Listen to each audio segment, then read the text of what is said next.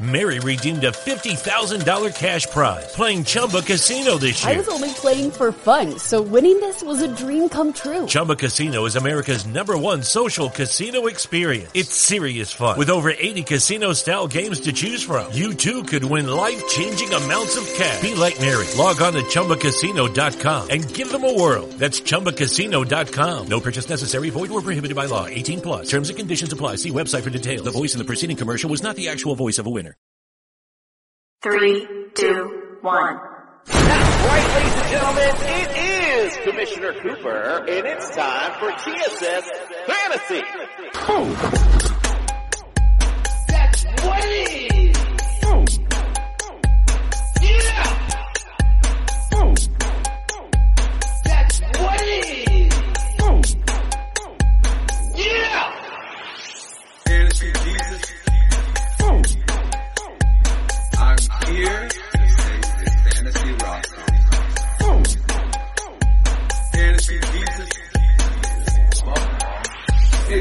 Worked for Rock and it's gonna work with me.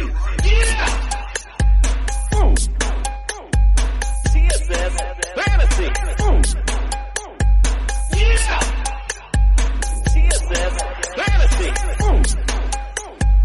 And you just got slandered. That's right, ladies and gentlemen. It is Commissioner Cooper, and it's time for TSS Fantasy. And you just got slandered. That's what it is. Yeah. That's right, ladies and gentlemen. It is Commissioner Cooper, and it's time for TSS Fantasy. Yeah! Let's go! This is the start of the season. I'm ready. Fantasy stuff. Let's go.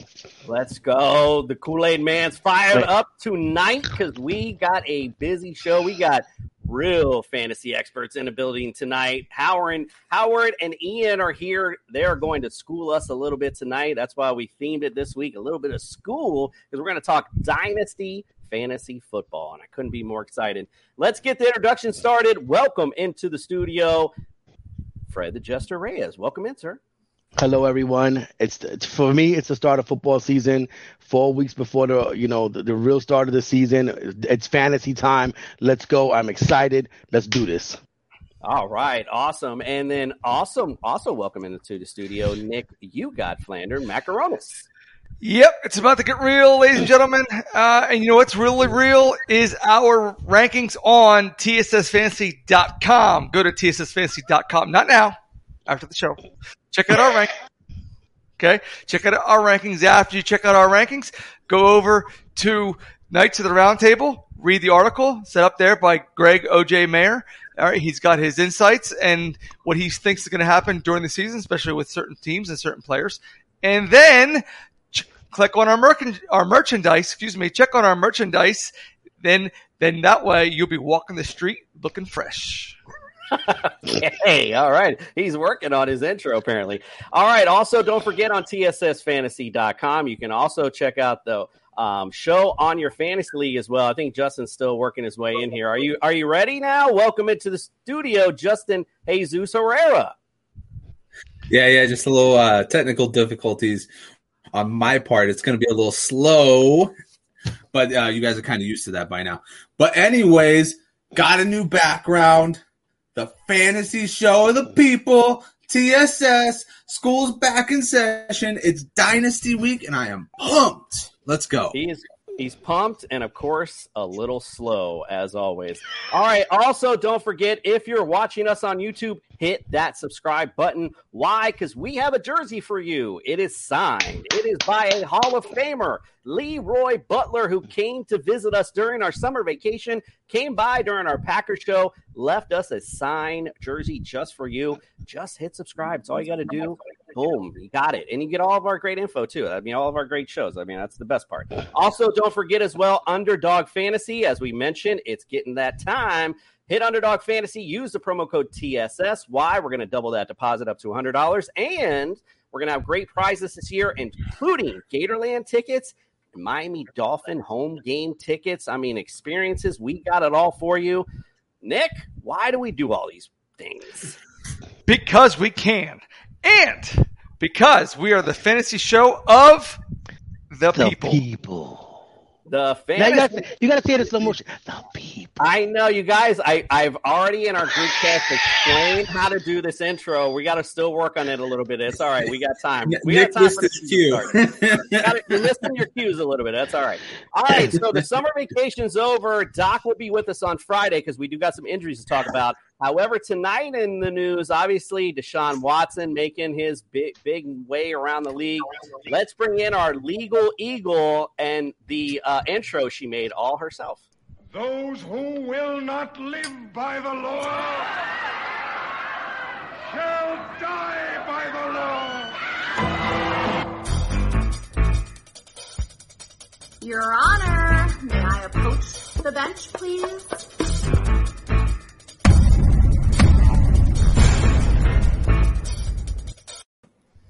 I Mary. did not make that intro. Mary Jane Cooper Esquire loves her intro. She made herself. We appreciate it. We appreciate you being here. Obviously, um, Deshaun Watson and the big making the big news. We've been talking about this since last summer. I'm sure Yes. you're sure you're tired of hearing hearing me talk about it. But we're here to talk about it amongst the fans tonight, amongst the people, because some news came out finally, some juicy stuff. Uh, so, give me what your take is on the judge ruling that you received today. Well, um, I looked at the ruling from the Honorable Sue Robinson, who's the retired judge that was hired by the NFL, and um, I thought it was really well written, um, and I thought that it was completely on point. Um, there are some things, and we talked about it before. I mean, we've been talking about this for like a year. I feel like I'm pretty invested in this case at this point. I've, I've reviewed the discovery that was available to me, and you know, um, ultimately, I don't. Um, I I feel like this was perfectly written. Um, she ultimately, as everyone is aware, suspended him six games, but she also mandated that he is not allowed to get any massages anywhere outside of the team facility. So um, this to stop him from, you know, any pattern of problems that's going to come back on the league, um, which I think was smart.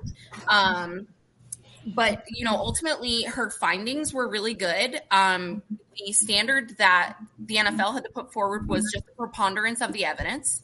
Um, so more more probable than not more likely than not. Um, and ultimately you know what what they brought in was um, she evaluated the credibility of the cases that were put before her. Now we all know that there were 25 you know accusers. Um, but she really only looked at four and the ones that she looked at only massaged him once so didn't sign up for future treatment you know um, after um, any incident. Um, that he contacted them on instagram that he specifically told them he didn't care about their resume or their qualifications that he asked for um, a location that was private and not a professional setting um, that he ed, he did um, advise them of his status as an NFL player and the injury that he was looking to get massaged. Um, ultimately, her findings were that based on those factors, um, she felt that it was more probable than not. However, she did put some really strong language in here that probably, if you're not an attorney, you're not really paying a lot of attention to.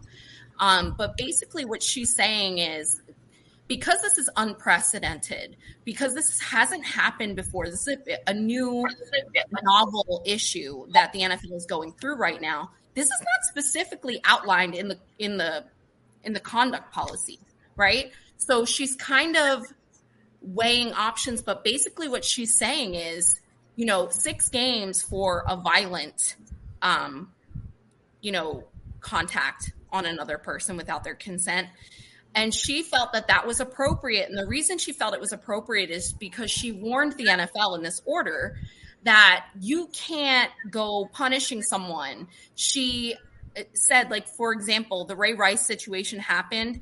He got um, two game suspension.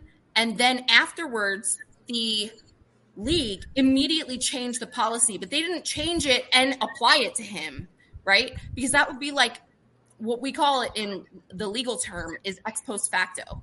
So let's say um, you're driving down the road. Nick Macarenas is driving to his school, and he starts moving his chair backwards and forwards while he's driving. Not illegal, right? We can all agree that's not illegal. But let's say he does that. He gets pulled over. They're like, "We're arresting you for this." And the next day, they put into a law that you can't move your seat up and back because that constitutes reckless driving. Let's just say they do that. It would be unfair to punish Nick Macarenas for something that wasn't illegal when he did it right? So she she basically talks about ex post facto in this opinion in a roundabout way and says that like based on what i have in front of me i can't suspend him further than what you have written out in this. And she also puts forth that it would not be fair just like for nick it wouldn't be fair. It wouldn't be fair for Deshaun to be punished any more harshly because this is not specifically delineated in the code of conduct policy. So I thought it was really well written um, other than the six game suspension and the, you know, um, forcing him to get massages only at NFL facility um, with NFL facility trainers. I thought that was smart. Um, and I really, based on her wording in this, I really don't think the NFL is going to go back on it. Obviously, everyone knows, I've talked about this before, everyone has three days to appeal her decision. Um, so the NFL has three days. The NFLPA said they won't be appealing it, and Deshaun isn't going to be appealing it. So it really is all going to come down to the NFL, and I don't think they're going to do it because you hired this judge and telling her, okay, well, I'm I I see what you're saying, but I'm going to go above you. I think would be a slap in the face to her because she is correct. And I do think that they should just stick with the six. And you know what? If you want to prohibit this from happening again and you want a one year suspension on someone else who might do this, then put that in the code of conduct and make it fair. Wow, that's great. I mean, so my next question was really into that was, you know, do you think the NFL um, will uh, will appeal? But you know, you kind of answered, answered it right there. So um, listen, I'd be gonna, surprised if they did. Well, we're going to hear a lot more, I'm sure, this week. I'm sure a lot of stuff more. So if it's all right with you, I mean, I know you're busy and, I mean, I uh, and on retainer, but maybe on Friday we'll have you come back in and we'll come back in and wrap this up a little bit more. Yeah, I mean, I think at that point we might know if they did file something, right? Exactly. So, hopefully we'll get a big update and we'll, we'll talk about it then. Well, Miss Mary Jane Cooper Esquire, we appreciate you for joining us and we'll see you Friday. Bye. We're going to bring our guest in now. Howard and Ian, welcome, my friends. Let's bring them in.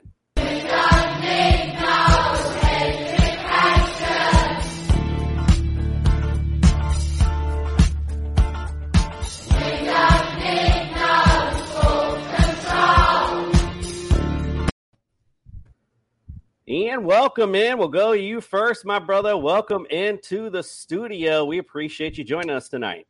Great day to be great, guys. Appreciate you having me. August 1st, training camp in full swing. We got football this week. How about that?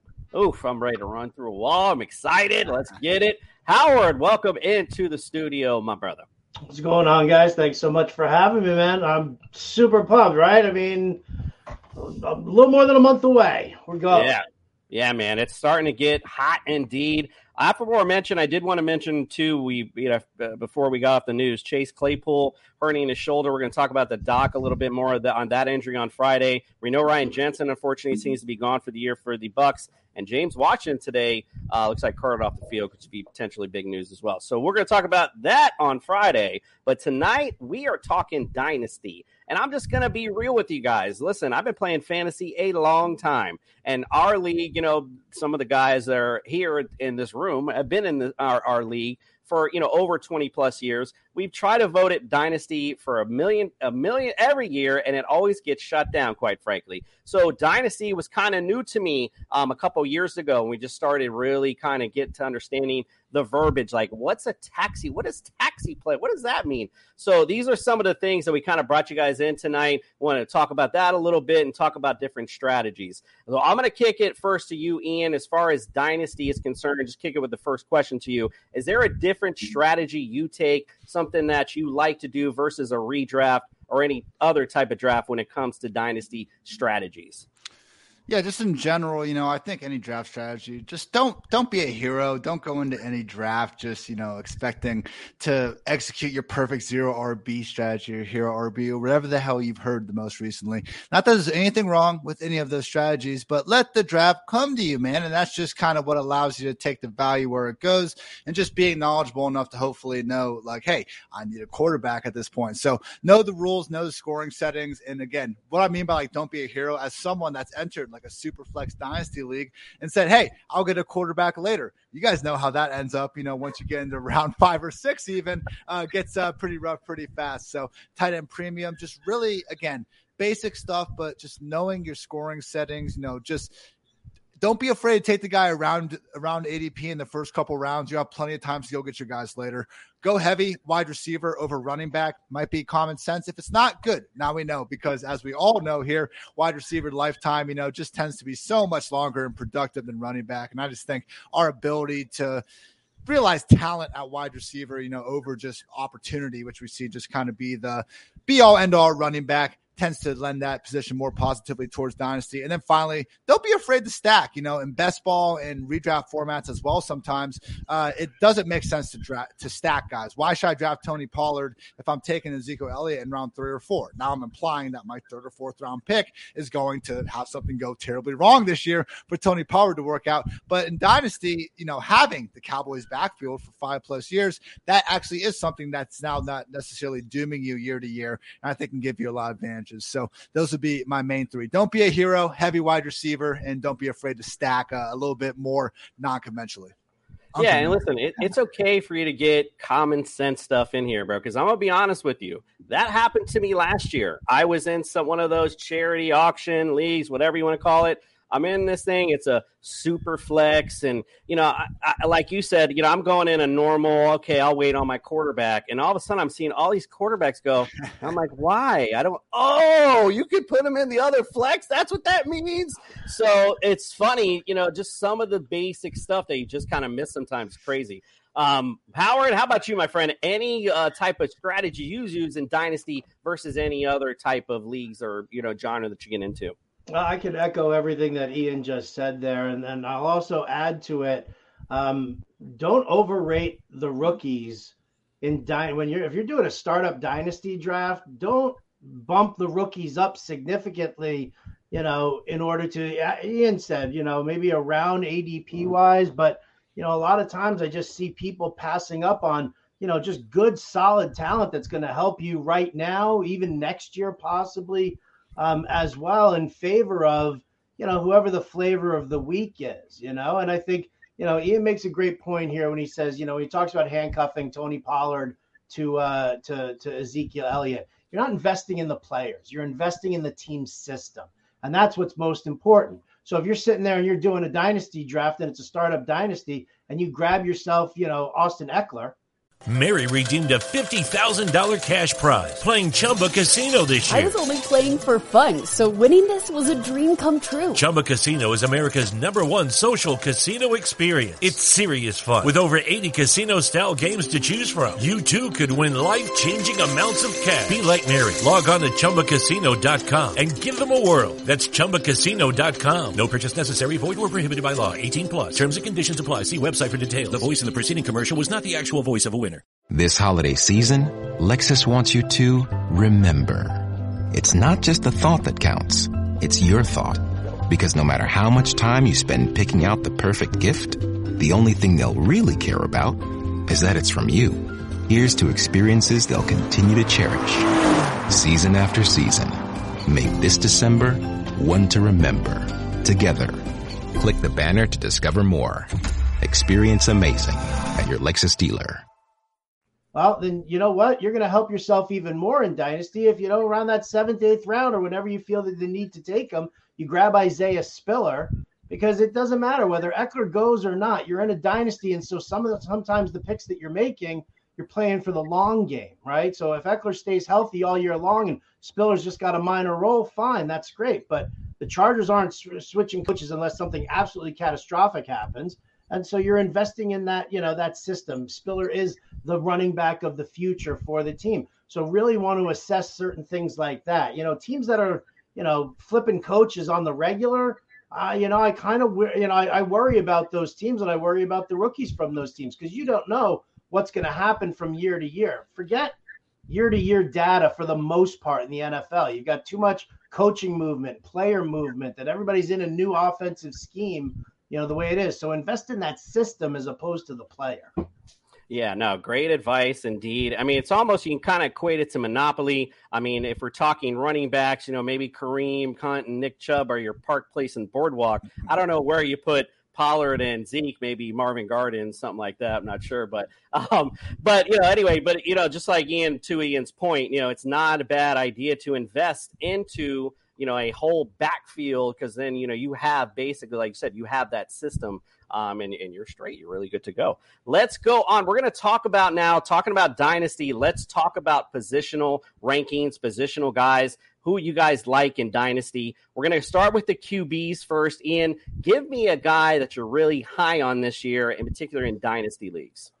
One guy I think that has a lot of room to rise is Jameis Winston. Right now, looking at uh, Fantasy Pros Dynasty ADP, seeing him going off as the QB 23. And, you know, after he got that year off, and hey, he got beat out by Tom Brady. You know, Tom Brady took his job. I don't think there's that much shame in that. And he goes to New Orleans Saints and he backs up Drew Brees. I mean, if we're going to talk about losing your job to two guys, those are two pretty good guys to have that happen to. And even though we didn't see him for that long last year, man, he did a great job limiting his turnovers relative to Jameis. You know, he's always going to have a little bit of that, uh, you know, Jameis in him, but 17th in PFF's turnover worthy play rate metric, second in big time throw rate. And, you know, we saw that Packers game. We saw the couple of splash performances. Now, they were the most run heavy offense in the league in neutral situations with Jameis under center. But, you know, we were hyping up Marquez Callaway for a month. That's the type of guys he was throwing to at that point. Now we got a seemingly healthy Michael Thomas, Chris Olave, who they traded up to get, and Jarvis Landry, who, okay, maybe he's played his best years, maybe not. Either way, if he's the three, I mean, we can live with that. Tight ends, we got Trautman and whatever the hell Taysom Hill can provide. Seems like Alvin Kamara is going to be here after his trial got pushed back again. I just think this Saints team, you know, even without Sean Payton, you know, for them to just continue to kind of keep their sense of continuity they've had during the last decade. Uh, if Jameis has a great year and all of a sudden he gets the sort of contract that you know he wasn't that far away from getting in Tampa Bay. I just think he's someone that could quickly you know be much higher you know near that Matthew Stafford range. That's great, great take, Howard. How about you, my friend? Give me a QB you're high on this year. a QB that I'm high on this year. I mean, outside of that that that top tier group. Um, you know, it's kind of funny. I uh, when when I was looking at your uh, at your show sheet, I kind of stuck to the rookies uh, here, just in the sense you know, talk about overplaying rookies and stuff like that. So I was like, ah, rookie sleeper, rookie, you know, that I want. So I kind of stuck in that range there, but you know, so I'll just I'll I'll start with there and I'll kind of maneuver it around because there are a lot of guys who I who I, I absolutely dig. And you know, even a guy like Trey Lance is somebody who I can throw out there. He's not necessarily a sleeper because um, everybody's in on him. But how about that? How about Trevor Lawrence? Can we talk just I'll go Trevor Lawrence, right? I'll make that that pivot right now.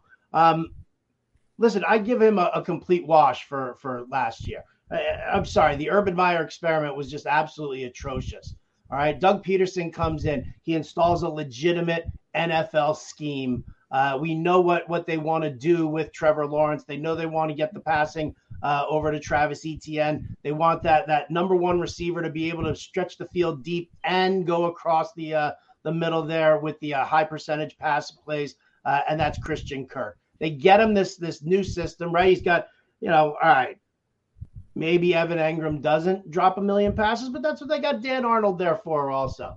I'm just looking at Trevor Lawrence right now, whose ADP is like super low, and he's got what he, he should have a nice supportive ground game. He's got a good system for him to play in.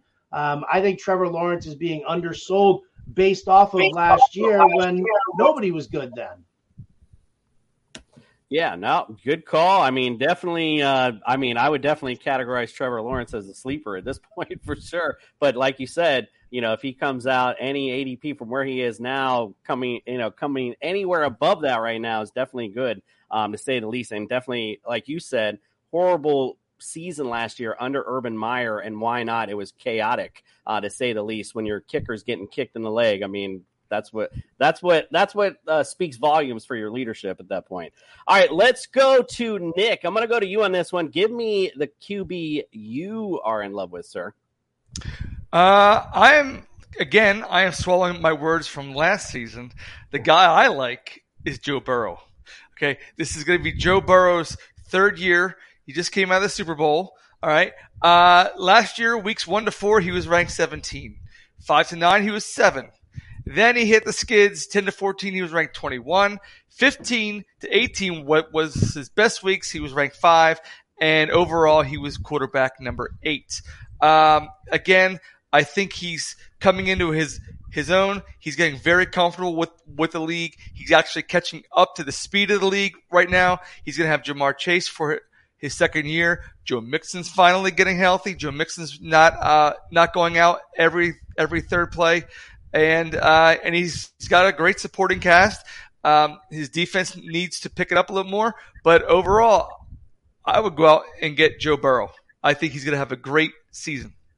Nick digging deep for Joe Burrow on that one. All right, Ian, I'm going to go to you, sir. Give me the guy. Let's go to the opposite end of the spectrum. Give me a guy you don't like. In Dynasty, I would be very careful about holding on to Jalen Hurts uh, for that much longer. Right now, going as a top eight quarterback. And I get it. When he's out there, he is a top eight quarterback. We saw that last season, and we've seen it with plenty of guys. Man, when Taysom Hill was a freaking quarterback, like who knows where the ball's going, but we can lock him in as a QB1 and fantasy because that's sweet, sweet rushing. They brought in AJ Brown. Maybe it helps turn around the passing game.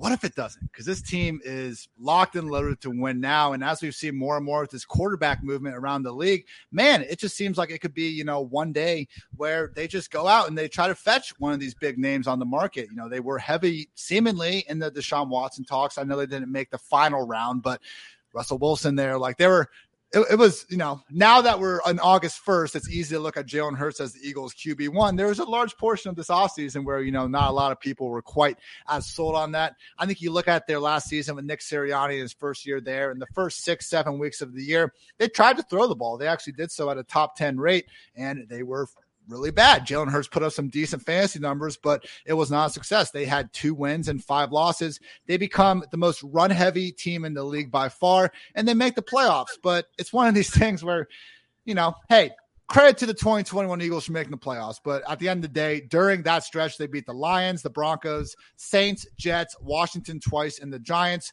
less so an indictment, less so of an indictment necessarily on those teams, but more so on those horrendous offenses. Those were the teams that you could run the ball against, play good defense, and win against. I'm not sure what's going to happen if Jalen Hurts in this passing game sputter a lot in the first eight weeks. You know, I don't think Gardner Minshew is necessarily going to take over like some people, but what I do think could happen is if they underachieve this year, the front office, who's never been afraid to go after a quarterback. They got Jalen Hurts as a second round pick when they already had Carson Wentz signed down uh, for a long term in the first place. Obviously, that didn't work out, but I just think that uh, of all guys, Jalen Hurts, like he is one off season away from potentially just being in a really rough spot because these are the type of quarterbacks that we don't necessarily see get the benefit of the doubt from a bunch of teams given you know their free reign in the system that fits their talents. So hey i it's less of an indictment again against jalen hurts and what he can maybe do versus what his opportunity is going to be in the next year. Man, Ian Nick was over there squeezing his stress ball the entire time. And what's fun is no, it really wasn't he's going to be the judge on the game coming up. So you might have dug your grave. Howard, what say you, my friend? Give me someone you don't like. Yeah, I got to be honest with you. I'm, I'm really down on Kyler Murray, and it has absolutely nothing to do with the fact that there was a clause in his contract about, you know, him having to like spend certain amount of time studying film and things like that. Um, I will say that I think it, you know, the fact that they specifically said that they've removed that because he got all bent out of shape because the internet destroyed him on that whole thing. I I, I feel like that kind of, you know, mental makeup that you need to, you know, remove that clause. So word got out. Oh no. So so what? Right. But apparently, you know, Kyler's a, a little on the sensitive side. But the fact is, is listen, rushing quarterbacks, they always stop running uh, at some point. At some point, the team wants them to stop running. You know, you don't want to take you know, as much risk. And we saw with Kyler Murray with the shoulder injury uh, a couple of seasons ago, right? All of a sudden, he just stopped running. Everyone's like, well, what's he doing? If he doesn't run, he really doesn't have um, as great a numbers in, in the passing realm that, that you would really want for a QB1, especially somebody to build your dynasty team around. So, you know, I kind of look at, at that aspect of, of Murray and say, you know, listen, if, if he is going to be limited running and he's not really, you know, killing it, you know, with, with these like regular 300 yard games that you, you know, you need or want from a guy who doesn't run at all. I, I just think that, you know, I'm to, I'm not to pay that tax on Kyler Murray when so many people overrate him. Uh, I'm happy to, if, if it comes down to that, at that point in the draft, I'd rather, you know, just invest in like a like a Dak Prescott or something like that. A guy who I know isn't to run. I don't expect him to run. Yeah, good take indeed. Listen, at TSS Fantasy, we give you the in depth of in depth. So that's why I'm going to go to my next guy to give me. He dug deep. My other guy dug deep for somebody he hates. so give me the guy, Fred, that you're not high on this year. Can't wait for this one. it's Mac Jones. listen, listen, man. They have. I, I don't see him repeating last year's performance. He was a decent quarterback. It was just, I just don't see it. I, I, I mean, I, I, can't pick him in dynasty. I don't care how young he is. I don't care who he plays for. You know what? You know what really turned me off? I'm gonna be honest with you. It's the it's it's the surrounding receivers. You know, you got Kendrick Bourne and Agholor. Fine, they're okay. I, they're not really that good. But when you have the Miami Dolphins trade a wide receiver within the division to the New England Patriots, what does that say about DeVante Parker? that shit, man. so that Mac Jones knows is not gonna have a good season. I would never take him dynasty, regular fantasy, nothing. That's my take, man. Like I said, love the in depth way you guys. That's really it. Deep. Think you about it. d- dug deep. I can't wait for the rest of the positions. All right, let's go on to let's go on to our sleepers. Right, we want to get the guys that we're not quite sure, nobody's really heard of, or whatever, and don't think that's going to have that great season. Ian, what say you? Give me a sleeper that you like in uh, Dynasty. Someone that's absolutely free at the end of drafts, basically, that'll get you at least a year or two of starting is Carson Wentz right now, QB 34, Dynasty ADP. Apparently, coming off the worst 27 touchdown to seven interception season of all time. I get it. Touchdown to INT ratio isn't the be all end all of quarterback stats, but you know, how many times is it always Carson Wentz's fault? You know, when Parris Campbell drops a bomb on fourth and season against the Jaguars, we never hear about that. Jonathan Taylor's a hero until he gets held under 100 yards against the Jaguars. Like it's always um, Wentz and Colt brass has spent the entire offseason telling us about it. And I don't know. I like Michael Pittman. Who else was he throwing to? last season. You know, even T.Y. Hilton's corpse could barely stay healthy for even half the year. So now he's in a Washington offense. Terry McLaurin, Jahan Dotson, Curtis Samuel, Antonio Gibson. I think he has a good chance to be a boomer bust QB too. Like top 20 quarterback, and he's going outside the top 30. So, in no way am I trying to be the Carson Wentz guy, but even in best ball drafts throughout the summer, he is available in the very last round of the draft. I think America has a very hard time dealing with like a quarterback that's like top 20, top 25. Like, if they're not top 10 or 12, they just suck. So, Carson Wentz, you know, I'm old enough to have seen him play at an MVP level, and even in bad seasons, he's still been an okay enough fantasy quarterback just from, you know, picking up counting stats and stuff uh, in bad times. So heard the Trevor Lawrence call out earlier, like, hey, maybe he does have another uh, tier to get up there. At least we've seen Carson Wentz put up decent fantasy numbers on terrible teams. Like there are a lot of quarterbacks that can't even do that. So just be careful again about completely writing off someone that, hey, has still thrown, you know, 140 touchdowns ever since he came in the league. Well, thanks, Ian. I can't get the TY zombie out of my head now. Howard, what say you, my friend? Give me a sleeper you like. Uh, I was actually going to say Sam Howell, the third stringer for Washington, because it's only a matter of time before Wentz and Heinicke show that they're just not capable. But no, I'm kidding. Um, I was actually, I was looking at, you know what?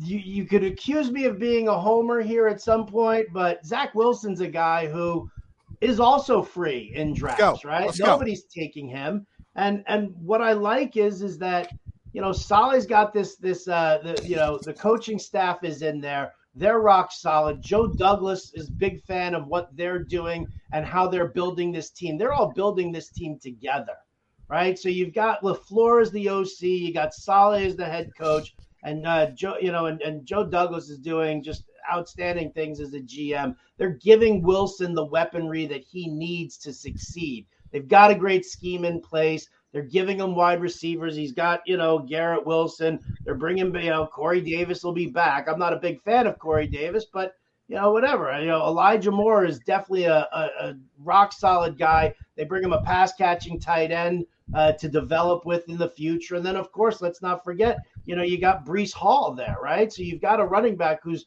you know liable to just take over there as the uh, as the every down back. So you know Zach Wilson's got all of these tools around him. If they can really, if they can pull this off here, I mean, you want to talk about a, like a free QB two, you know, or a super flex option there.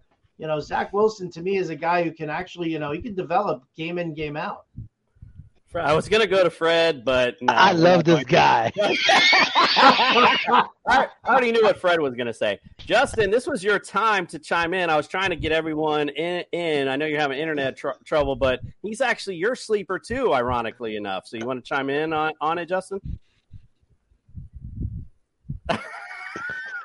okay, maybe not. I'll I'll just chime in on my side and we'll just let you know my sleeper is Tua, of course. I mean, look, we got America's team with Tyreek Hill, Jalen Waddle, nothing but speed, Gesicki, this tough running game coming in. I likes Tua's chances this year to actually do something in fantasy, not just talking regular NFL wise. I think he's got a uh, got a chance to put up some big points. I've talked about it all off season because you know, of course, it's oh two of this, two of that. Listen, I'm I'm about five eight. Um, you know, I've got a little gut on me at this point, and I probably could get behind a line and throw three thousand yards with Tyreek Hill and Jalen Waddle there as my receivers. It, it's not that hard. I, I I can assure you. All right, not that I would know anything about it. All right, let's take a quick break.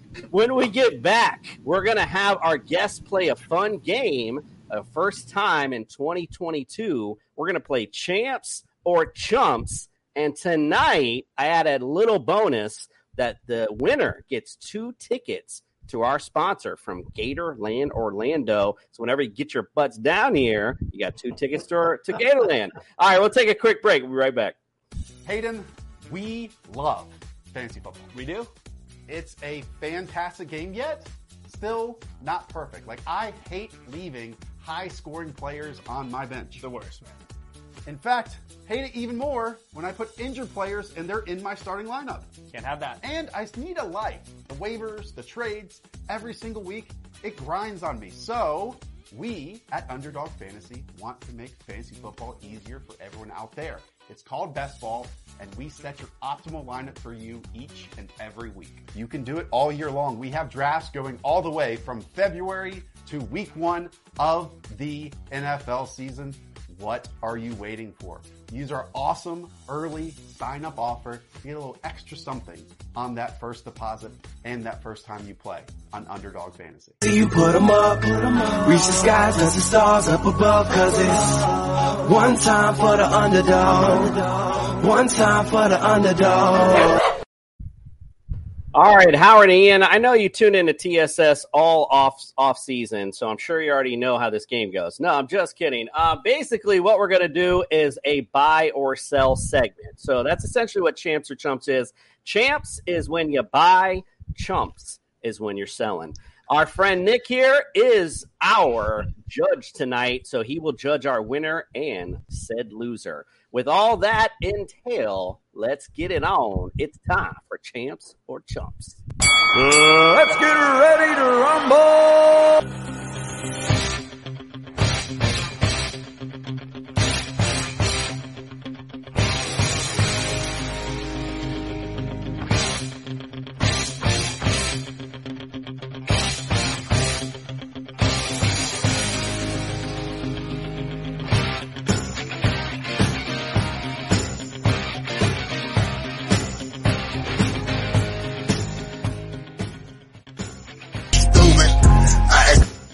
Thick do you think I am? I mean, I know I've never stood up around you, but damn, like, holy shit, I've got in full force. Like, and only because Caleb looked like he's in grandma's kitchen, I'm gonna give this one to Mike. So Caleb, for just right now, Hey man, just want to let you know that sometimes you gotta shut the fuck up. Jason, that's not how you treat guests, bro. Lucky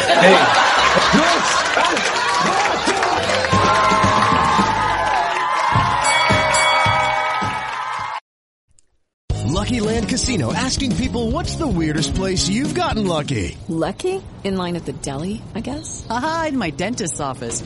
More than once, actually. Do I have to say? Yes, you do. In the car before my kids' PTA meeting. Really? Yes. Excuse me, what's the weirdest place you've gotten lucky? I never win and tell. Well, there you have it. You can get lucky anywhere playing at LuckyLandSlots.com. Play for free right now. Are you feeling lucky? No purchase necessary. Void where prohibited by law. 18 plus. Terms and conditions apply. See website for details.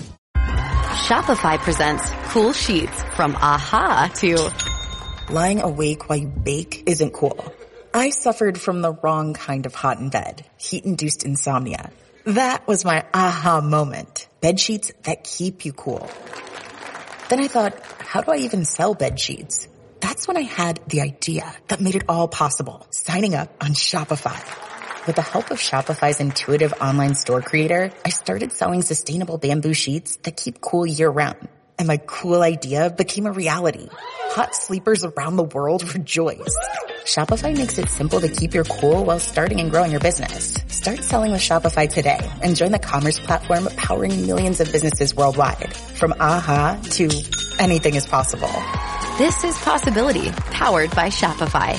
Start selling online today. Sign up for a free trial at shopify.com slash free 22. Shopify.com slash free 22. It's Champs or Chumps brought to you by Gatorland Orlando. It's about to get it on tonight. Nick, you're the judge tonight. And for round one, we have Javonte Williams. And Howard, you are champion. You are buying. And Ian, you are chumping. So, Howard, we'll start with you, sir. Give me the champ argument for Javonte Williams. Oh, I love Javonte Williams this year. You guys should too. Listen, this whole talk of them re-signing Melvin Gordon and uh, and, and another 50-50 split, not even close to happening. Nathaniel Hackett's in right now. He brings in Luke Getsy as his uh, as his offensive coordinator. The key factor of what they're going to do with this offensive scheme is that they're switching to an outside zone running scheme. They might even uh, line up in a little bit of wide zone as well. And basically, all that does is that pushes the running back to the outside. In a wide zone, he you know he can do a cutback uh, and and jump to the inside. Uh, in a regular outside zone scheme, he just needs to go out there and beat the uh, the edge rusher uh, and turn that corner. That is Javonte Williams' game. That is not Melvin Gordon's game. I'm not saying they're not going to do regular, you know, inside, you know, work, right? But they're not going to champion that. And you're looking at probably about a 65-35 split in favor of Javonte Williams, which, I mean, let's face it, when you're looking at number of running back situations throughout the NFL, 65-35 in a in a in a potentially you know, up tempo, high uh, high volume, prolific scheme like they're going to try to run there with Russell Wilson and the uh, and the rest of the Broncos. I am in on Javonte Williams. I am not afraid of Melvin Gordon at all. Bye bye bye bye bye. Especially in dynasty. Ian, give me the chump argument, sir. 65 35 sounds good to me. Last year is 51 48. Nathaniel Hackett's really good at not giving Aaron Jones the future workload we all think he deserves. I mean, that's been split up between him and AJ Dillon, Jamaal Williams over the last two years. It just seems like the classic situation that we hype up all off season, hoping for one thing to happen, and then week one comes along, and guess who's splitting work again? Javonte and Melvin Gordon, who, let's face it, I you know PFF, I, I, love my employer. We have some awesome advanced metrics. Javonte Williams, yards after contact, his missed tackles forced, borderline erotic stuff, guys. Melvin Gordon averaged more yards per carry and more, more yards per reception than Javonte Williams last year. This is not like Tony Pollard, Zeke. Like Melvin Gordon's really freaking good. Four of the last five years, he's had over a thousand yards and ten touchdowns. The one year he didn't was 900 yards and nine touchdowns when he got suspended for four games. So Javonte Williams is new hot thing on the block, but Melvin Gordon's not going away. Now, 2023 and beyond, it is a small short-term deal. I'm, you know, not sitting here telling you never to pick up Javonte Williams and dynasty or anything like that. But I think this year the disparity between the two far too big. And Gordon outscored him last year. It's a it's an awful big leap of faith what we're taking with Javonte Williams right now. Nick, who you got for round one? You know, they make they both made very compelling arguments, uh, brought up the uh, data, but you know what? I'm I'm more on the side of of Howard on this because the fact that uh, Gordon is on the wrong side of 30 right now. and Williams is going to be around, especially for for. Are we Dan- comparing the two one up? No shit, Javonte wins straight up, but like, come on, like argument wise, what are we doing here? Of course, I'm Well, not going to win with quoted- Melvin Gordon. You quoted numbers from last year with a different coach. I have to root for Melvin Gordon. We should be talking Pat about who had the better the pitch here. Vanilla, disgusting, vomitous play caller. Can't design a scheme. All right. What's Next. Javonte? The ro- Next RB topic. five? I have like the Boring. RB forty. That's what we're doing. Okay. The judge has spoken.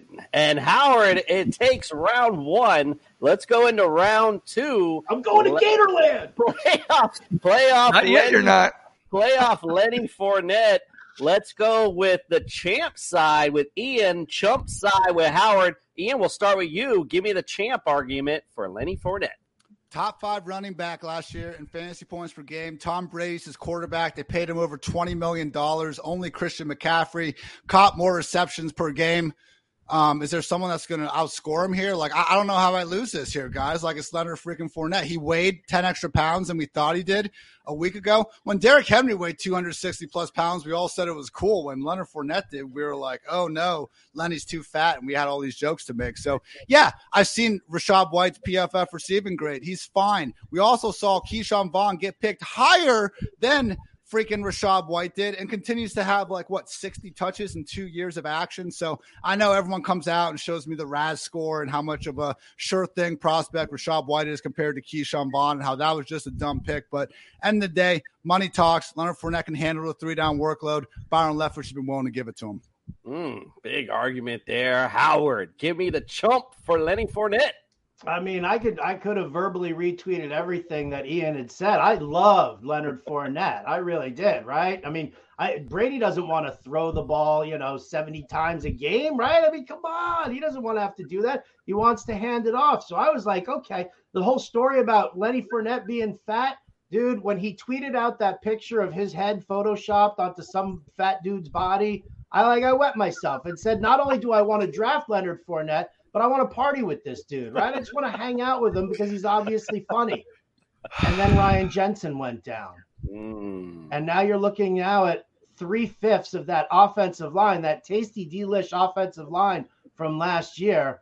Now it's a mess, right? Marpet retired. Uh, Jensen's done. Uh, the the third guy who's out is escaping me right now. But when you lose that much of your interior line, your running game is definitely going to suffer. You're definitely going to have to start maneuvering it a little bit more outside. And I don't know. I'm not saying that that Fournette's going to lose touches to these guys. I just don't think he's going to be as effective, um, knowing that uh, up the middle is going to be real, real rough for him. So, you know, I, as much as I love the sense of humor of playoff Lenny, I think it's going to be slow going for him to be picking up yardage with that offensive line struggle. That's a good, valid point. Nick, what say you? Who takes round two?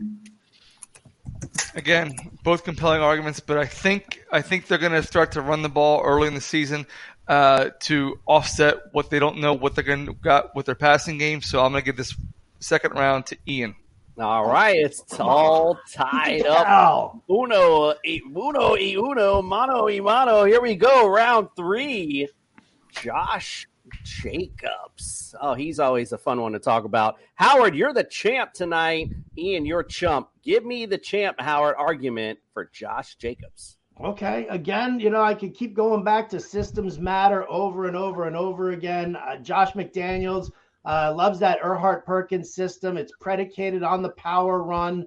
Uh, they're going to establish that run easily there for Josh Jacobs, uh, nice and early in the season. So I think he's going to see some some really rock solid volume in there. Um, and then on top of that, I mean, listen, all the goal line touches are going his way. Zamir White, no. Kenyon Drake, no.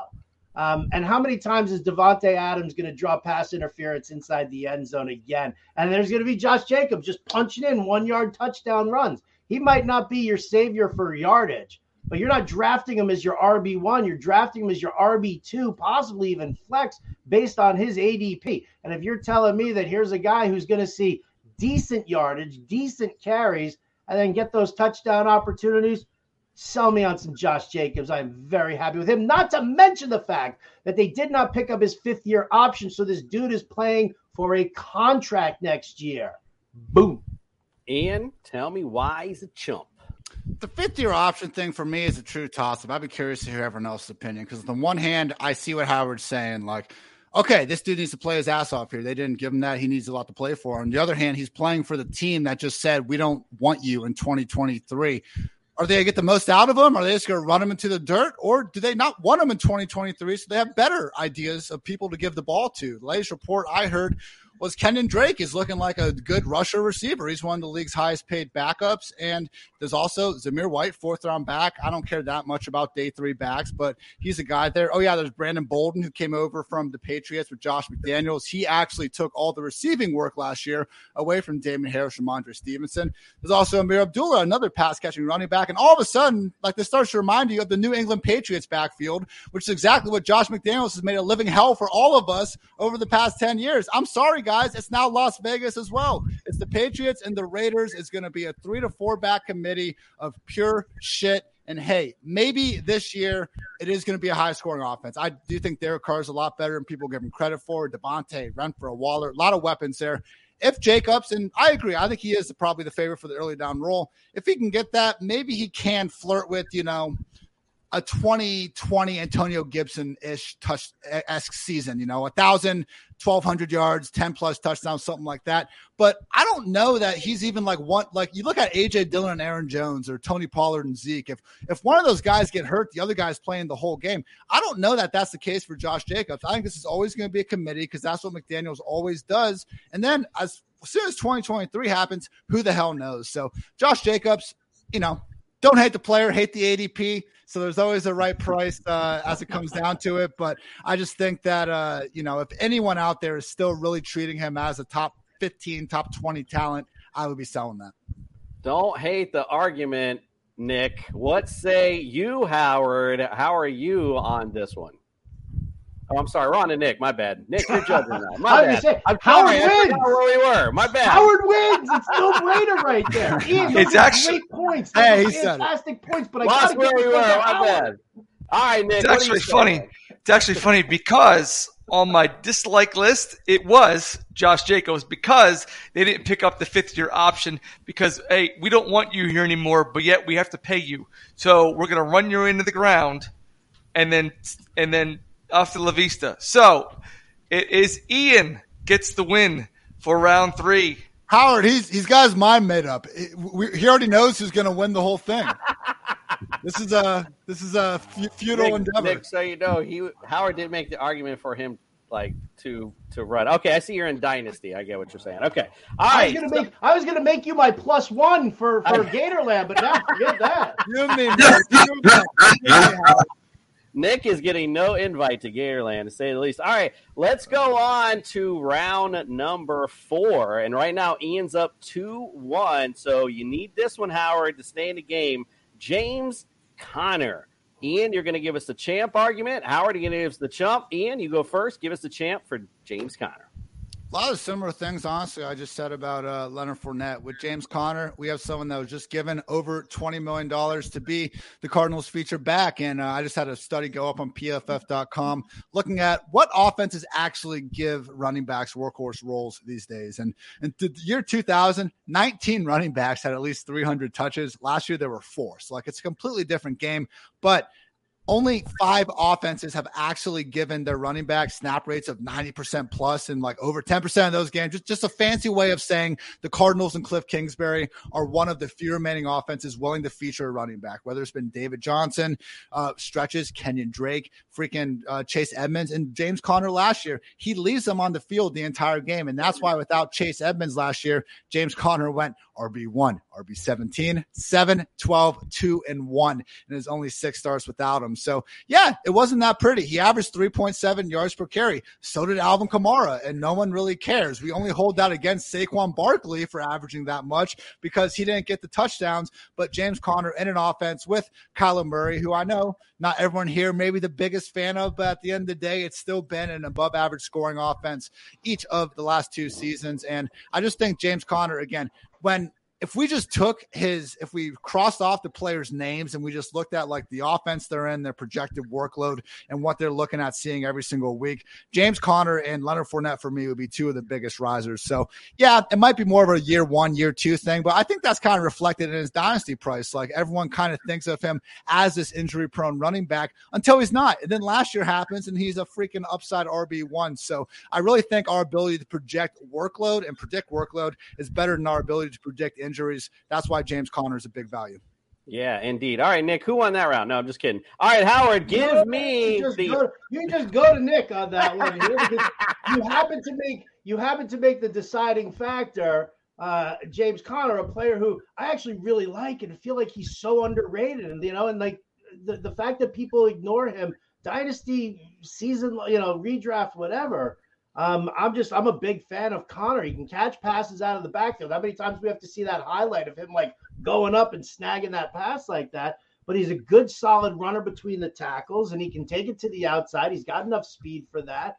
Um, I, you know, I, I I just Ian, can I be your plus one at Gatorland? you, you and me, man. Let's do it. I'll buy right, so- drinks. So I mean, Nick, Howard's making it hard for you over here. For I mean, he he's kind of not even making the chump argument, but well, who do you think wins it? I, you know, I'm I'm gonna give it to him. What the hell, Howard? Howard, you get it. Let's let's just keep this tight. This is crazy. Like, how Let's does this happen? We got. let's all just the keep way- this tight. This happens every time we do this, Nick. How do we get to round five every time? I don't even understand how it works. All right, so let's go to our final round. All be all. Let's see who can duke it out and score the knockout blow. Cam Akers. We're gonna go to Howard first with the champ argument for Cam Akers. Okay, all right. Listen, you know, I'm, I'm a big fan. Listen, Cam Akers is a rock solid running back. He really is. Um, you know, he can he can you know take it between the tackles. He can even catch some passes. It's not like his absolute forte, and they've got you know Darrell Henderson there, but. You know what I love about Akers here is what Liam Coen wants to do with this offense. Now that Kevin O'Connell's gone, yes, it's Sean McVay's team, and yes, Sean McVay can be very pass happy, but you know, a lot of what we saw last year, the Rams lined up wide zone on a regular basis, right? And they felt comfortable with the fact that once somebody came, you know, once once they took off the the outside, you know, you still had Stafford who was, you know, clean with his passes, the short, you know, West Coast style passing, uh, and that helped. But when all of a sudden they would, you know, take away the outside, they'd fade back into a little bit more coverage. What did the Rams end up doing? All of a sudden, Sony Michel became a factor. The inside zone running really started to explode late in the season for the Rams. Forget about what you saw out of Cam Akers. He came back early. I didn't think that he was, you know, healthy enough for it. He did what he did. He didn't look great. Now that he's like completely healthy, and now what you've got is Liam Coen. He wants to keep this offense much more balanced. He wants to do a lot more inside running uh, with Cam Akers. So uh, my feeling about it is, is that if you've got an offensive coordinator who's looking to balance out the offense a little bit more, you've got a bell cow carrier like Cam Akers. You know, with the fact that the defenses know that they can't just stack the box because they've got to play the pass because you're worried about where Cooper Kupp is. I think we see a lot of from Cam Akers what you kind of got a glimpse of from Sony Michel last year. Only you're going to get it better this time around. All right, Ian, for Gatorland tickets and for the title of Champs and Chumps for 2022, give me a chump argument for your boy Cam Akers. Look, as someone that traded for Cam Akers that's like a part of a package deal on a dynasty trade after he tore his Achilles last year, I'm thrilled that he's back up to the RB 14 and ADP. I just think it's madness. I mean, it's an amazing story that he came back, and I don't think he he did some things as a receiver. And to Howard's point, I think he can work across all three all three downs. So it's not the archetype I hate, but guys, he wasn't just bad during his time out there last year. Like he was arguably the league's worst running back, 2.4 yards per carry, literally dead last among 79 running backs with at least 50 carries. Like yards after contact, 2.3. He wasn't forcing missed tackles. Darrell Henderson was by all accounts a much better player throughout the entire season. And accordingly, when he got help, healthy in the Super Bowl, he came back in. He pretty much took all the pass down work. So for me, Akers right now being the RB 14 in Dynasty, that's so aggressive for someone that we hope comes back from the Achilles injury. We hope can be the workhorse in this backfield that, yeah, we've seen McVay give off, but we've also seen those workhorses come and go like it was nothing. I mean, it wasn't that long ago that Todd Gurley was on top of the world, and then it was going to be Darrell Henderson on the top of everything, and Sony Michel for a little bit of stretch last year. So uh, while Akers, again, there's a pathway there. He's still only 23 years old. You know, who's going to be the next day two running back that Sean McVay falls in love with? And I do wonder, Sean McVay is a smart guy. At some point, doesn't he get that the answer in the year 2022 is probably embracing a committee. He hasn't so far, but I do think, you know, we can't always assume rational coaching, guys, but I do think sooner or later Sean McVay is going to realize maybe, just maybe, from that fifth round pick on Kyren Williams, where the foot thing, we need to figure it out. But getting a pass down specialist like that, it just leads me to believe that Sean McVay could be on the verge of actually, you know, going more pass first, multi committee backfield. And unfortunately, that's not going to be great for Cam Akers. Nick, you the man tonight. You the judge. Who scored the first knockout of 2022?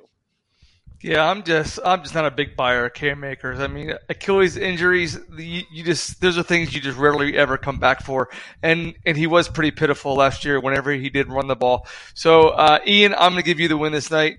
Um, but hey, Howard, you give up very very compelling arguments. You just didn't mail it in, and I and what I are you talking appreciate about? that. You hated you hated Akers right from the start, man. Come on, that's that's BS, man. Come We're on. going to Gator. We're going to Gator. I World, afforded you. I afforded Oh, you you the hated me? opportunity to sway my position, but you failed. So Oh, therefore, I gave it please to sway your position. You Hey, got by your the way- dug in the mud like that, Nick. What are you talking about? Real quick, I see that Leroy Butler up there. I do a radio hit with Leroy Butler during the season every Thursday. I love that man. Inventor of the Lambeau Leap. That dude is an OG. Get that Leroy Butler jersey. That's Am I- am I the low Absolutely. All they, all they Can I have. choke Thank, Nick from here? Can I get him by the neck? Ian, thank you for that great segue. Hit the subscribe button, guys. That's all you got to do to win that jersey. He left it for us. He came, he visited us, he left it for us, and we're giving it to you. Hey, Ian, congratulations, my friend. You are tonight's winner to Gatorland. Two tickets to Gatorland Orlando.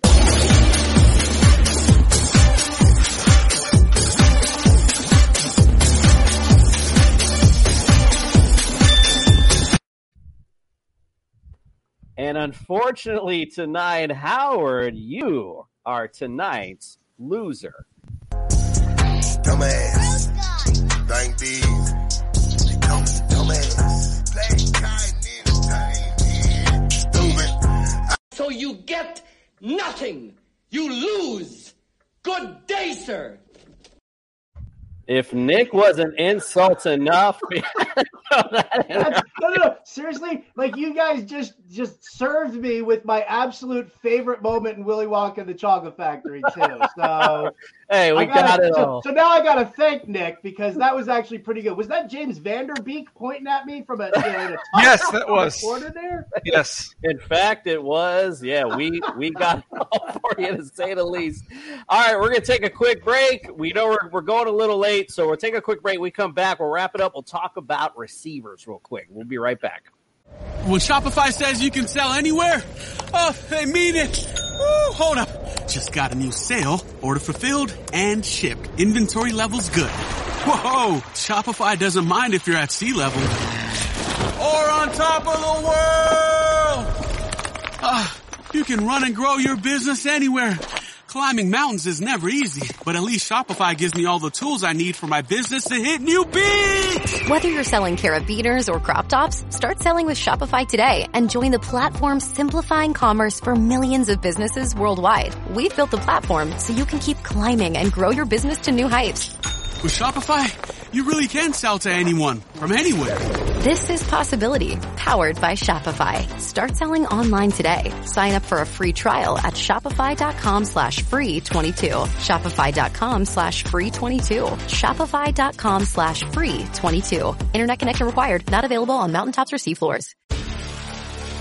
Hi, I'm Maria. And I'm Mike. And we're Team Ready. Black Hills Energy knows your home is where your heart is. So they want you to be ready. It's all about keeping you safe, prepared, and making your home as energy efficient as possible. Everything from how to weatherize your home to how to stay safe during extreme weather. Be ready for anything. go to blackhillsenergy.com slash team ready. Hey everyone, it's Commissioner Cooper from TSS Fantasy. Want to give your own fantasy league that extra professional touch? Say less, we got you. TSS was based off a show that we did on our own fantasy league. Mike, night, night, sorry, and now possible toilet bowl. You're on your way. Now we want to bring that professional, fun, and creative side to your fantasy league. And you can do it for as low as $5 extra per owner. Oh my. I will guarantee it will increase your interactions within the league, create more fun, friendly banter,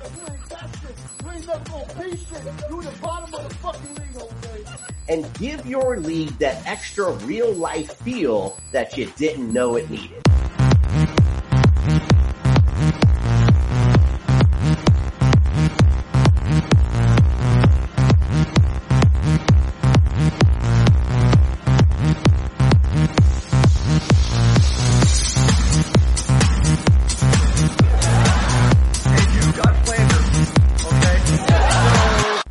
Look forward to interacting with you and your league soon. Don't forget TSSFantasy.com. Go visit it today. Get signed up. We are the fantasy show of the people.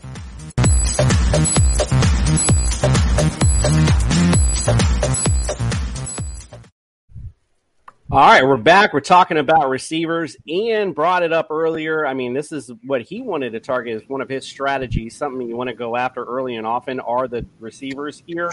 So let's go into it. We're going to go round table again. Let's talk again about guys that we love. Ian, we'll start with you. Give me a guy that you're absolutely in love with.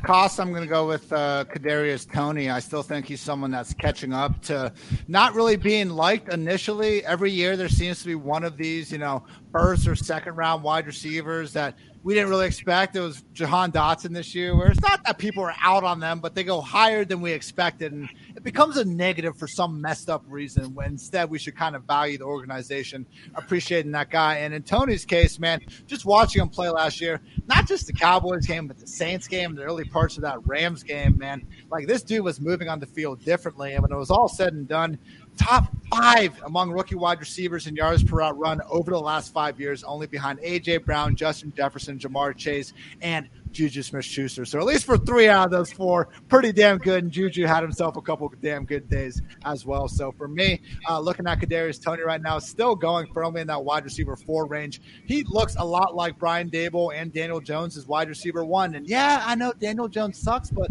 at this point, the Giants wide receiver one is one of the cheapest wide receiver ones in all of fantasy. And to Jones's credit, 24 touchdowns in 13 games as a rookie. The clapper Jason Garrett comes to town. He's only had 21 and 25 games since. So if anyone's going to get the most out of Daniel Jones, I would like it to be the guy that even before Josh Allen became a world beater, Josh Allen was a good fantasy football quarterback, and Brian Daboll was a big reason why.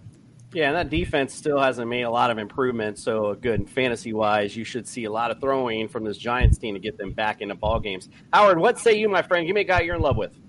The guy I'm in love with is Big Mike Williams. You know, I know I'm not digging too deep here, but you know, I, listen, Mike came out like a house of fire last year. It all kind of fizzled, you know, down the stretch, right? When he had five touchdowns in his first four games or something like that, or six touchdowns in his first five. Um, you know, I think that you know the the Chargers developing, you know, another year in this system. Joe Lombardi is the offensive coordinator. You know, he brought over the the the scheme that they used with the Saints, right? And you force feed uh, targets to that X receiver, and that's Mike Williams. You know, listen, had a great season last year. I think he can go uh, even better because now what you're doing is, you know, you know, Keenan Allen is a, he's a, he's a nice security blanket, but you're opening things up a lot more for Justin Herbert.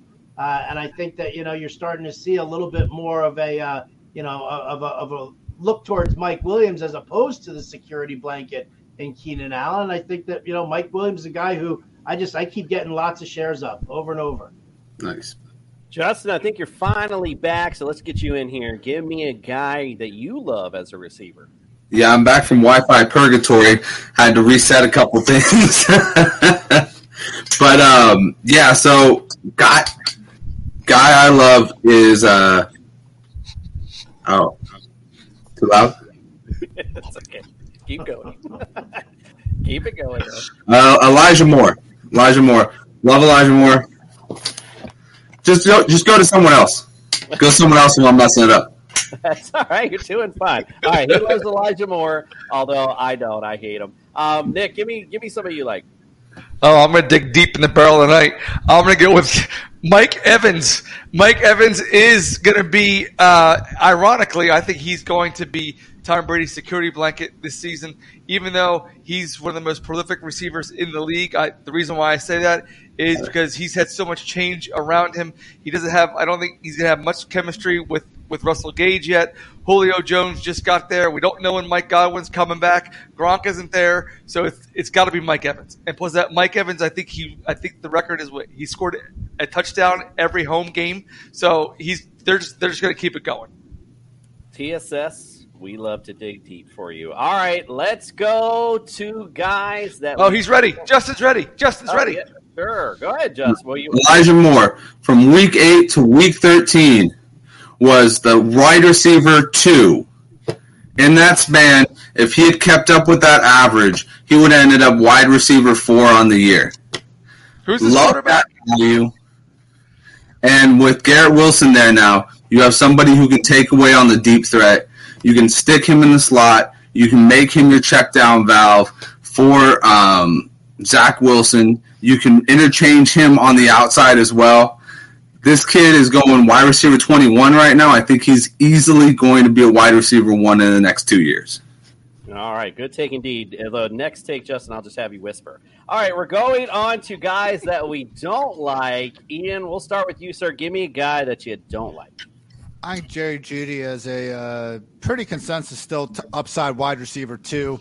Last I saw wide receiver 21 ADP is a little bit rich for my liking. I just, you know, I've seen the wide receiver cornerback one on one highlights. I do think he's a great route runner, but it's not like he's been in this offense and nothing else has been happening. I mean, Tim Patrick has 11 receiving touchdowns over the past two seasons. That's as many as the rest of the Broncos wide receivers have combined. And okay, give Courtland Sutton a break. He didn't even play, he didn't even play in 2020, but you know, it's one of those things where they go, "Oh, what happens when Jerry Jeudy gets a quarterback? Why has Tim Patrick been doing his thing the whole time? Why was Teddy Bridgewater able to produce three top 25 wide receivers in Carolina and then go to Denver and have zero. So I just think we're making a lot of excuses for the guy. And hey, it's one of these situations where I do think Jerry Jeudy is a, good, a great player, and I want access to this Denver Broncos offense with Russell Wilson there. But paying a premium for a guy that could very easily be the number three, if not, I mean, number four with KJ Hamler now off the pup and everything.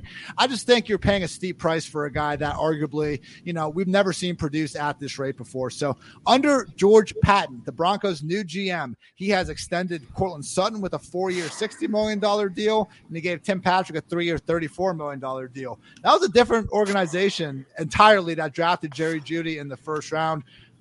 Again, He's a great player, but I think there's multiple great players in this Denver Broncos wide receivers room. He's the one being priced at his ceiling instead of his floor. Yeah, that was what we talked about when we did this. yet. it was like who was going to make that connection with Russell Wilson. That's really going to be the big key um, going forward, for say the least. Uh, Howard, let's go to you, sir. Give me, and I, I said Seattle. My bad. I still got him in Seattle. When we did the Denver show. My bad. Howard, what say you, sir? Give me a guy you don't like. Well, I mean, I I, I like him a li- I hate him a little less now that we know that Deshaun Watson's only getting the six games. But Amari Cooper, uh, the way he's being drafted right now, as if you know he's going to be a wide receiver. Well, he still has Jacoby Brissett thrown to him for the first six weeks, that's going to be a problem. Like, I mean, he's just he's not going to see the targets that he wants. Uh, you know, it, you know, for at least to, to start it off, and they're not going to force feed him targets. I see a lot of rushing work happening there early on the season. If you want to trade for him, if you want to do him as a buy low, like come like week four, week five, like all of a sudden you know that Watson's going to be taken over in week seven, you could buy Amari Cooper. But at his price tag right now, still just knowing that it's just not going to be all lollipops, rainbows, and sunshine for the first six games, uh, I'm out. Indeed, Nick. What say you, sir? Give me a guy you don't like. Guy I don't like is Darnell Mooney. Oh, I thought Uh, you were going to he's, say Howard Bender, but okay. he's number two on my list. Um, and I'm going to treat him like number two here in a minute. Now, um, Dar- Darnell Mooney, I he he's a home run or or strikeout. He's in a terrible offense. Uh, he's he's playing for Justin Fields. I really feel for Justin Fields because Justin Fields is a really good quarterback. He's just in a terrible system behind a terrible off- offensive line. They just hired a defensive coach when the whole league is going offense, and they you know there's always one team that thinks that they're that they're the smartest team in the room, and they're not. So. uh and he's the only option that they have. Him and Cole Kmet. And Cole Kmet, you're not you're not going to see on on 80 yard bombs. So darn for that reason, Darnell Mooney is on my dislike list. All right. Well, let's close it out. We'll talk about sleepers with receivers, guys that are, you know, way down at the bottom and not quite, quite talking about. Ian alluded to earlier. There's always that one guy that pops out of nowhere. Ian, tell us who that guy is this year. I got two quick ones, both in the wide receiver five range. Jahan Dotson, last I saw, wide receiver 49, and Rondale Moore, wide receiver 55. In uh, Dotson's case, you know, a lot of things I said about Kadarius Toney. He goes off the board, 16th overall pick in the draft, and pretty much set up to be the number two wide receiver from day one. And, you know, the talent profile and stuff, like at the end of the day, guys, like if Washington thinks he's the 16th best player in the entire draft, I think that should mean more than necessarily what we think about the guy. So, so just to see him this discounted, like every other wide receiver that was drafted in the first round in this draft is going rounds ahead of the guy. I like taking a shot at Jahan Dotson, who, you know, I watched him at Penn State. I think the guy can do way more than just be his early slot maven. So like that's not even getting into what I think he brings as a player, just purely too cheap based on the situation and the draft capital. Like, yeah, year one Carson Wentz isn't great, but what we talked about before in Dynasty, like don't be afraid play the long game at wide receiver. This year's Carson Wentz, who knows who it could be next season. And then Rondale, constant drumbeat. Shout out to uh, Sigmund Bloom over a football guys, true goat of the fantasy industry. But he's talked about this. Like we can't take one random piece of you know thing that a coach says, you know, on August 1st or July 2nd or March 31st. Like, but if we hear him saying the same thing throughout the entire offseason, that starts to weigh a little bit more heavily with me. And ever since Christian Kirk was out of the picture here, Cliff Kingsbury has been saying that is now going to be Rondale. And he didn't really say that last year when he drafted him. He said, We have DeAndre, we have AJ, and Rondale's in the mix with the other guys. And we were like, Well, he can't be serious about AJ Green being ahead of Rondale Moore, but he was. But to be fair, he was upfront about that. So for me, Rondale Moore is going to slide in as the slot receiver, and it just makes more sense that Marquise Brown is going to take the AJ Green, Antoine Wesley role on the outside, opposite of DeAndre Hopkins when he comes back, attached to Kyler Murray. I think Rondale Moore still has a chance to be Kyler Murray's long-term starting slot receiver, and that's going to be awfully valuable in full PPR formats. So again, it's one of these things where like he's wide receiver 55 right now after a rookie season where he still flashed a little bit, but he was behind the depth chart, uh, behind some pretty good players. So Jahan Dotson, Rondale Moore, don't be hard to, don't be afraid to buy them at what I really consider their floor.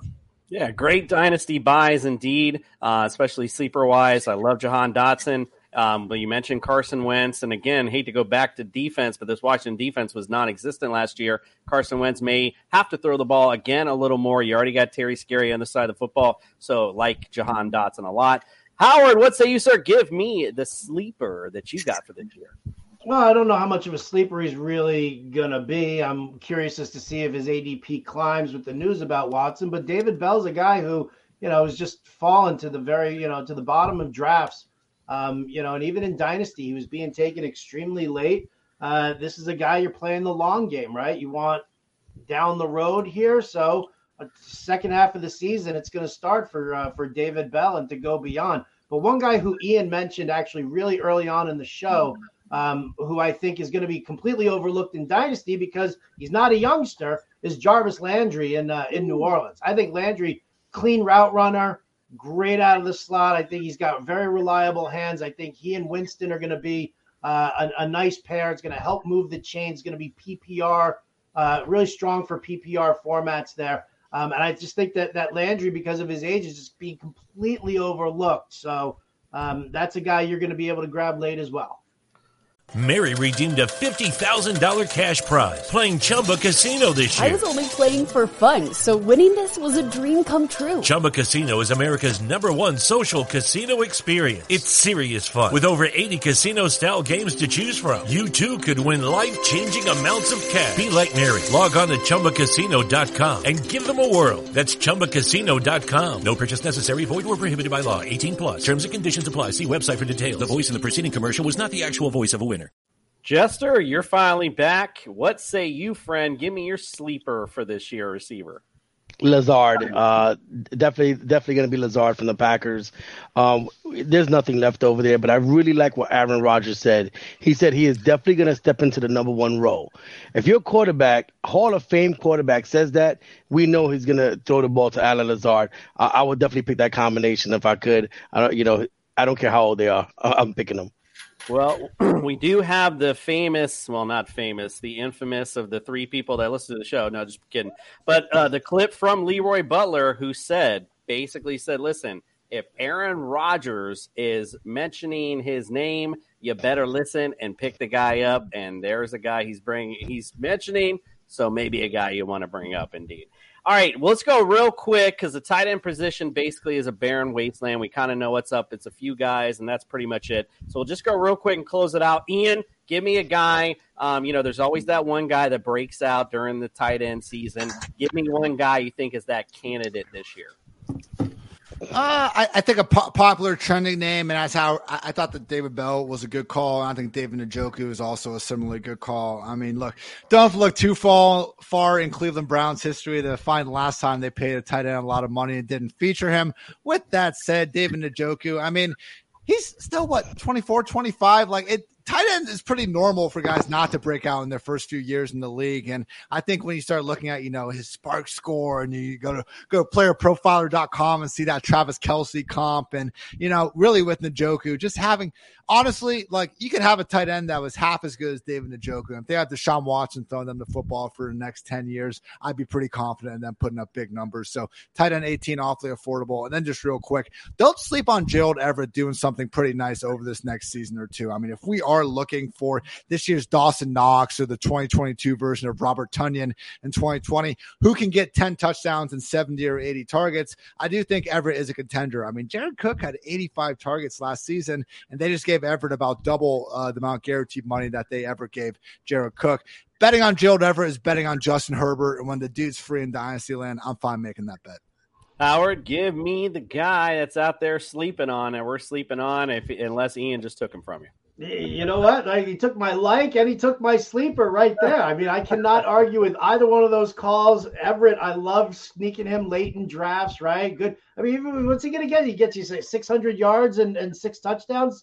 If that's the case for what you're paying for him, it's it's insane. And then Njoku call is, is top notch. Both my guys right there because Njoku's a guy who Jacoby Brissett's going to target the tight end early, and that's going to favor him. He's going to lean on the tight end. So Njoku's a, the one Browns pass catcher who probably benefits, you know, or does great throughout the entire season as far as that work goes. So um, Ian Hart, everybody, come on.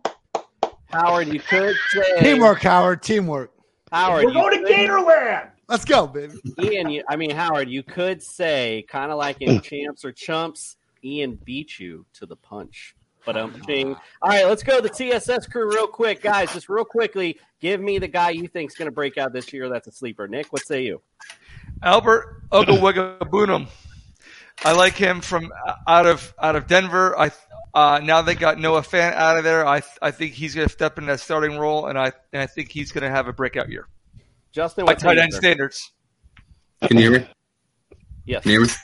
Yes. Go. Georgia can hear Okay. you. Cool, cool. Cole Kmet. okay, thank you. All right, mm-hmm. Fred, give me the guy. give me the guy you think's going to break out this year that no one's really talking about. Let, let's just continue talking about these New York Jets.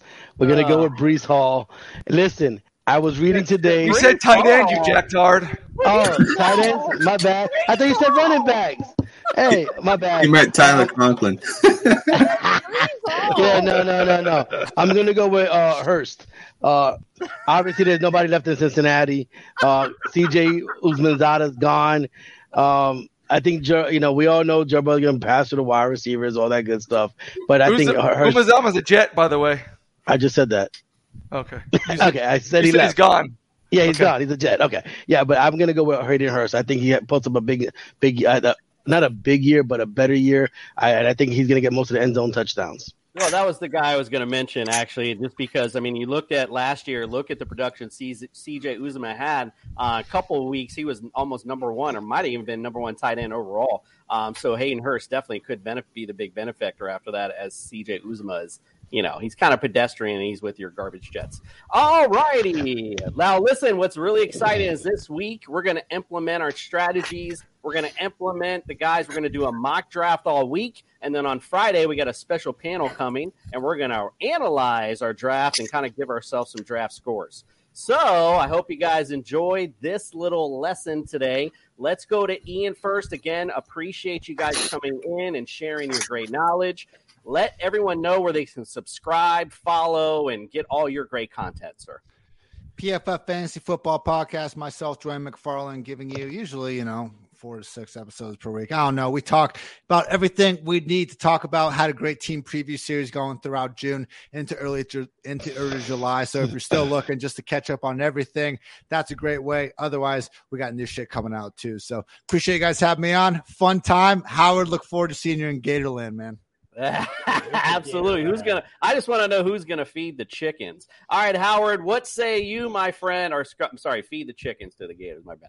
What say you, my friend? Let everyone know where they can subscribe, follow, and find all your great stuff, sir. All right. You can hit me up on Twitter at RotoBuzzGuy. Um, you can find me all over the pages at fantasyalarm.com, and you can hear me uh, on SiriusXM Fantasy Sports Radio, Channel 87, Monday through Friday, 6 to 8 p.m. Eastern. Oh, you can also find me in the New York Post, too, every weekend. So that about covers Nice. it. Well, don't tell anyone about the post or XM Radio about your award tonight because we'll, they'll be certainly looking at us in a negative light, to say the least. No, we do appreciate your time. Appreciate having some fun with us tonight, and I hope to have you on again on Friday as we reanalyze. We'll have some. I got a game set up on Friday too, so don't worry. You're going to get a chance to redeem yourself and come back on. All right, Do guys. get to, do I get to fight Nick? May, you know what? Maybe maybe we'll set something up. But, you know, we'll put Nick on the opposite team. I think that's fair. I think I like that. Nick, All right, you guys. and me, you and me, bouncy castle, inflatable sumo suits, two out of three falls, no holds barred. Watch Ooh. out. We might have to make, we might have Ooh, to I like that. happen. We might have to make that happen. I'll have to get the That's harder than it looks. I like that. I like that. Indeed. Well, you Thanks so come down- much, guys. Yeah, well, no, we appreciate it, Howard. If you try that down here in Florida, I don't think you guys will make it past 30 seconds. All right. Ooh, you're gonna be losing about thirty pounds of sweat. Well, hey, I'm out here. Like I said, wifey's got me out here in the garage, and I'm about to lose about 50 pounds. All right, guys. Well, we appreciate you guys again. Hope you learned a lot. Again, we'll mock draft this week, and we'll grade our stuff. We appreciate you all, and we are out. We're on a mission on this guy. Right. That's because you have my. We're on a mission on this guy.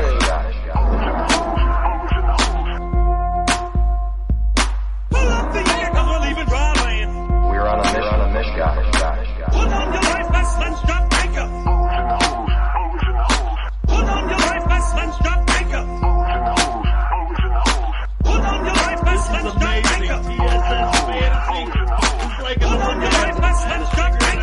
We're on a mission on this guy. Yeah, that's what it is.